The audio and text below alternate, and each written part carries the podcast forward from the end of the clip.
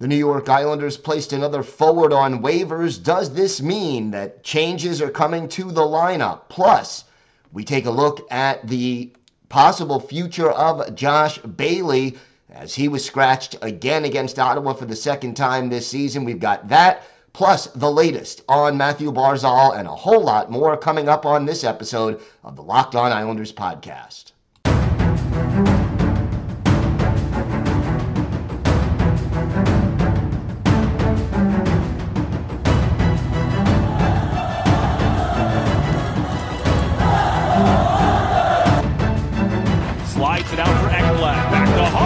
Blocked by Polak and Price. Another spectacular stop. Broussard tees it up, and a save is made by Bobrovsky. Nelson, Barzal with the open net, and he scores!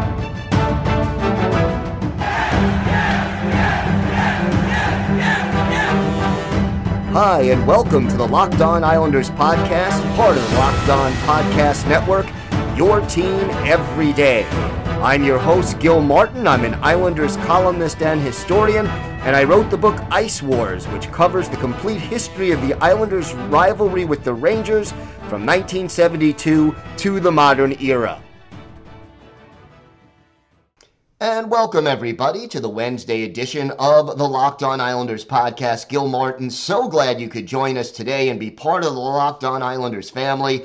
And thank you for making Locked On Islanders your first listen every day. We are free and available on all platforms. Lots to discuss on today's show, including a forward placed on waivers. But first, if there's something Islanders related on your mind, if you have a question, a comment, maybe a topic you'd like us to discuss on a future show, feel free to send us an email. The email address, LockedOnIslanders at gmail dot com, and if you leave your first name and where you're from, we are happy to mention you on the show when we discuss whatever it is that's on your mind. You can also follow the show on Twitter at LockedOnIsles, and you can follow me, Gil Martin, on Twitter at Ice Wars, N Y R V S N Y I. We'll keep you up to date on all the latest Islanders news, notes, and happenings, and I am also live tweeting during nearly every Islanders home and road game, so make sure you join me for some instant insight and analysis, and it's always great to interact with Islanders fans during game time or any time. So the big news uh, that happened on Tuesday, the Islanders placing another forward on waivers uh, with the intent of sending them down to Bridgeport. This time, Nikita Soshnikov uh, waived Tuesday afternoon. And obviously, we have to wait until Wednesday to see whether or not another N H L team makes the decision to claim Soshnikov. And look, this is a, a little bit of a surprise, but not a major one. Uh, Soshnikov has only played a handful of games this season, and since the injury uh, to or early in the season to Cal Clutterbuck was the main reason he got in the lineup, you know, Soshnikov clearly being that thirteenth forward or fourteenth forward right now, even behind Ross Johnston. He's played in three games for the Islanders and essentially has four shots on goal, no points. He is a minus two. He's got eight hits uh, in those three games. And look, Soshnikov gives the Islanders a little speed in their lineup. He is physical. He is certainly a, a bottom six forward kind of a player. So the question now becomes, why are the Islanders sending him down? And I think the answer is partially to get him some playing time. But the real question is, is this, you know, who's coming up as a result of this decision and this situation? We don't know that as of now. And, you know, there are a number of different candidates. Do players like Simon Holmstrom, Atu Ratu, or William Dufour figure into the equation as players who may come up and join the uh, the big club? Or is Bridgeport's leading scorer, Ruslan uh, Iskhakov, going to be the player who is brought up and, and put uh, in the Islanders lineup, or is this part of a longer-term idea where the Islanders are looking to make a trade? And again, we saw Josh Bailey b- uh, benched against Ottawa on Tuesday. Second time Bales has sat out a game. Was that because they were shopping Bailey as part of a trade? And then that enters into the equation. So a lot we don't know at this point with regard to the situation. But if uh, if Soshnikov clears waivers, the Islanders will have a roster spot open, and it'll be interesting to see what they do to fill that roster spot. And you know, whether or not they try to bring up an offensive-minded player, all the players we talked about, Holmstrom, Ratu, Dufour, more top six kind of forwards than bottom six forwards, and also guys you wouldn't want sitting out uh, as, as a black ace. You would want those guys in the lineup. So a lot of questions, not a lot of answers. We will see what Lou Lamorello has in mind and how this all fits together, and uh, definitely follow along on Twitter as we'll give you the latest updates and information about what is happening. Matthew Barzal, meanwhile, he continues to be a key productive part of this team. He is tied for the team lead with eighteen points through seventeen games. The only difference is, of course, Barzy has no goals. So he's tied with Brock Nelson. Nelson leads the team with nine goals, nine assists. That's eighteen points. Barzy, even though he has forty-four shots on goal, he has yet to score. And, you know, somebody on Twitter during the, the Senators game uh, basically suggested late in the game that they get Barzal out on the ice uh, so he could have a shot at an empty net goal. And I think that's a wise suggestion, because the longer this slump goes on, and it's seventeen games this season right now, the more people are going to talk about it, the more Barzy will be squeezing his stick and pushing himself. And overall, the sooner Matthew Barzal can get off the schneid and get that first goal and just sort of put all the, the conversations about him having no goals to rest, I think the better off we'll be. I mean, if I would have told you on October first that through seventeen games, Scott Mayfield would have four more goals than Matthew Barzal, you would not be happy with that assessment. But Barzy is playing well overall. And again, to me, that point a game mark, important for Barzy to have, but zero goals is just not acceptable for a top six forward. I could, if he had two goals and sixteen assists, I'd be a lot happier than zero goals and eighteen assists. Let's see if this next game at Nashville is where he gets uh, off the schneid. Look, three games left on this road trip. That'll get him to the twenty-game mark for the season, and Islander fans have to hope that Matthew Barzal ends this situation where he has no goals on the season and ends it quickly. And of course, we will keep you updated on all of that. We have got a lot more to discuss on this episode of the Locked On Islanders podcast. We've got our weekly farm report. We'll talk all things Bridgeport Islanders as the Islanders continue to pick up points in nearly every game they're playing. We've got that, plus our Islanders' birthday of the day, and a whole lot more still to come on this episode of the Locked On Islanders podcast.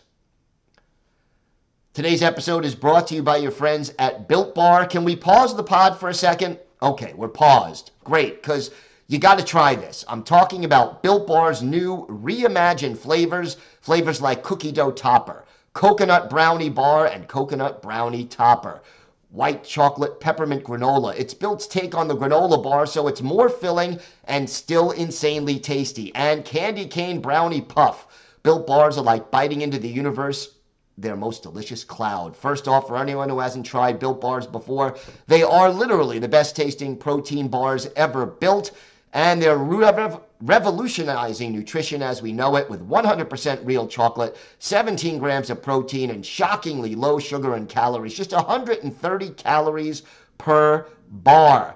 Built, you got to try this. Get fifteen percent off your order right now by using the code locked on fifteen at built dot com. Again, that's promo code locked on fifteen for fifteen percent off your order at built dot com.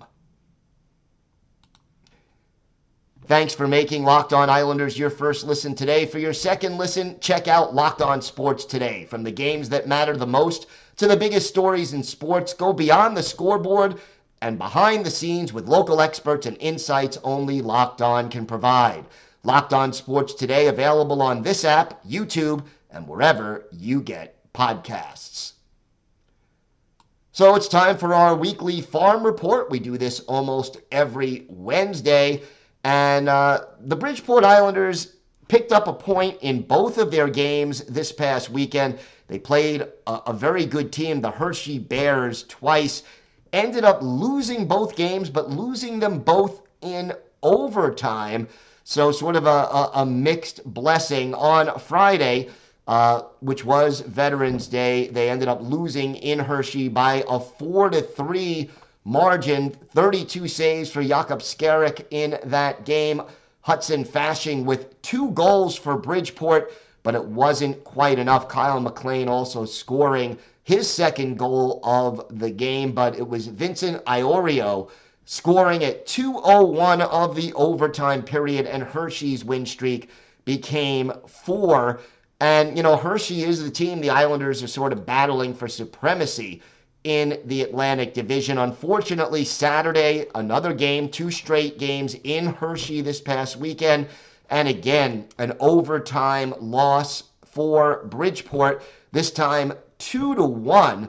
It was scoreless uh, into the third period when Vincent Savigny ended up uh, scoring. Corey Schneider made thirty stops in a losing cause, unfortunately, and in overtime, the game winner by Sam Annis happened on the power play. So never good to basically take uh, a penalty in overtime when there's even more space to maneuver. So Islanders, Bridgeport picking up two points in two road games over the past weekend, but both of them picked up via overtime losses. And it'll be important, I think, for the Bridgeport Islanders to, to do well. They have a very busy weekend coming up with three games Saturday, uh, Friday night rather, a home game against the Charlotte Checkers.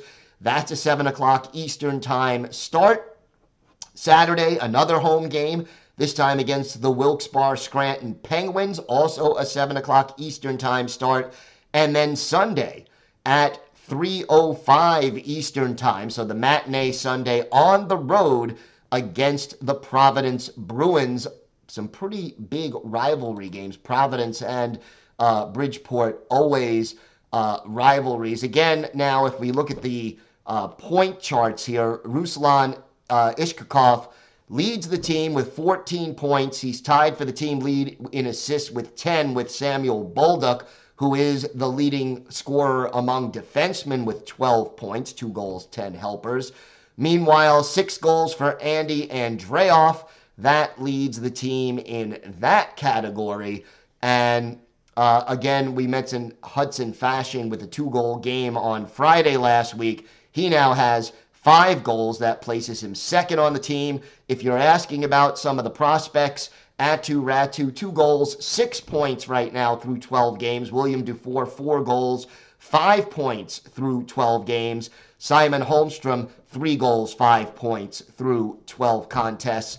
So you see that the three highly regarded prospects at Bridgeport not playing badly, but not near the top of the point uh, situation right now. And I, I, I think overall, you know, the, these are not the players who are doing the best at Bridgeport, and their play so far doesn't tell me they must be called up right away in order to perform. In goal, Corey Schneider, five one one on the season, a two thirty-eight goals against average and a nine twenty-one save percentage. Schneider playing very well. Meanwhile, Jakob Skarick, a two one two record, a three eighty-one goals against and an eight eighty-six save percentage. So he has been struggling uh, a, a little bit more when compared to a lot of his teammates. So there you have, you know, what we're looking at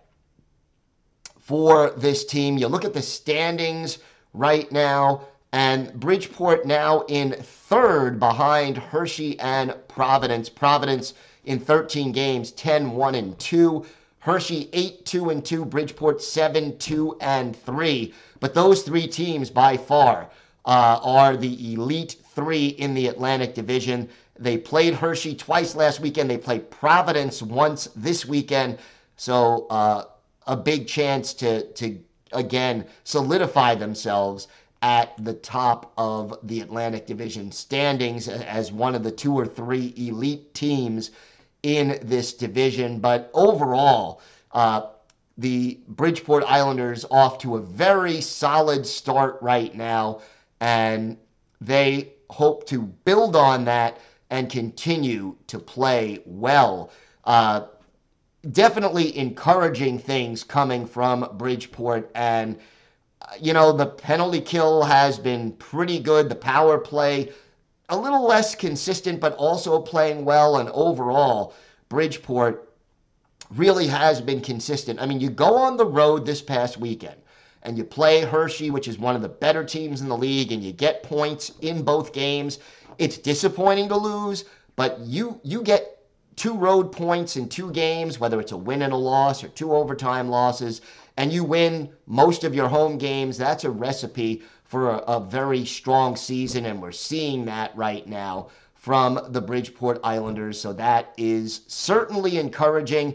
And again, we're going to keep an eye on what happens with Soshnikov and who, if anyone, is called up from Bridgeport, or whether or not there is a trade made to solidify uh, you know, that final roster spot. It's something that all Islander fans are going to be aware of. We have got more to discuss on today's show. We'll have some additional thoughts on how the Islanders are going to fill this roster spot, plus our Islanders' birthday of the day, a former uh, fourth-line player who gave the Islanders some toughness in the late two thousands. We've got that and a whole lot more still to come on this episode of the Locked On Islanders podcast.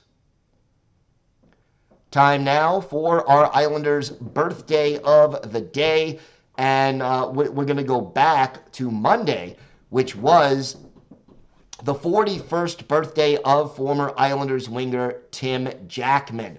Jackman played at the Minnesota Mankato, two years of college hockey there, was drafted originally by the Blue Jackets in the second round back in two thousand one, made his N H L debut in the oh three oh four season with Columbus, then played for Phoenix and L A, but only had cups of coffee there before joining the Islanders in the oh seven oh eight season, stuck with the Isles through the two thousand nine two thousand ten campaign before joining the Calgary Flames and Anaheim Ducks.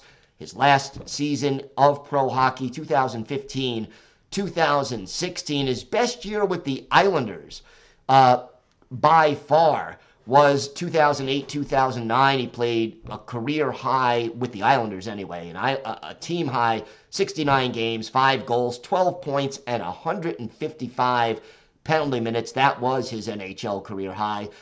You know, for a guy who was a bottom six forward, four hundred eighty-three career N H L games, thirty-two goals, seventy-five points, eight hundred six penalty minutes. He played in nine playoff games, all of those with the Ducks in two thousand fifteen, and had twelve penalty minutes. And Jackman was a tough guy. He was a, a spirited kind of a player, not the kind of guy who was going to put a lot of pucks in the net, but he was always going to defend his teammates, always going to dig pucks out of the corner, and always going to play well uh, in his role. We look at one of his better games with the Islanders, January twenty-ninth, two thousand nine, at the Phillips Arena in Atlanta. Islanders with Jan Denis in goal, the, the Atlanta Thrashers uh, going with Kari Lehtinen in this game. And it was the Islanders dominating early in the first period. Trent Hunter gets the Isles on the board fifty-five seconds into the game. His twelfth, Mark Streit and Bruno Gervais with the assist. Then Kyle Okposo, his eighth from Josh Bailey at seven twenty-nine. And the Islanders led two to nothing. Our Islanders' birthday of the day, Tim Jackman made it three nothing at ten twenty-five. His third from Andy Hilbert and Brendan Witt. And then Doug Waite, his eighth from Mike Comrie and Mark Streit at thirteen seventeen. four nothing Islanders after one. In the second period, uh, Tim Jackman, in addition to taking a minor for interference, dropped the gloves with Chris Thorburn. They both went off for fighting at nine thirty-four of the second period. No scoring, so the Islanders led four nothing after forty minutes. But then the Thrashers got back into the game. First a goal by Zach Bogosian, his third from Matthew Schneider and Rich Peverly just twenty-six seconds into the third. Then on the power play with Bill Guerin of the Islanders off for hooking, Peverly his fifth from Slava Kozlov at six twenty. That made it four to two. Marty Reasoner made it four to three, his eighth from Colby Armstrong and Eric Perrin. And all of a sudden that four nothing comfortable lead down to one goal. But Kyle Okposo gets his second goal of the game, ninth of the year. Josh Bailey and Blake Como with the assist. A late goal by Ilya Kovalchuk, assisted by Toby Enstrom and Rich Peverly. In the final minute of the game, made it a one-goal game again, but the Islanders held on and won the game by a score of five to four. thirty-three saves for Jan Denis. Islanders outshot thirty-seven thirty-three. In this one for Tim Jackman, our Islanders' birthday of the day. He had a goal. He had seven penalty minutes and three shots on goal in this one. fourteen minutes and nineteen seconds of ice time. So again, uh, we want to wish a very happy forty-first birthday, belated forty-first birthday to Tim Jackman, the six foot two, two hundred twenty-five pound forward. Uh, he is our Islanders' birthday of the day. Interesting situation now for the Islanders. How are they going to handle this open roster spot? Will they lose Soshnikov by placing him on waivers? Is placing him on waivers part of a trade? Is it part of the idea that the Islanders will uh, look to bring up one of their younger prospects? A lot of things we don't know. As of the time of this recording, I am hoping that they don't rush the young players. I know it's easy to say, we've got this great prospect. He has all the potential in the world. Let's get him up here and see what he could do.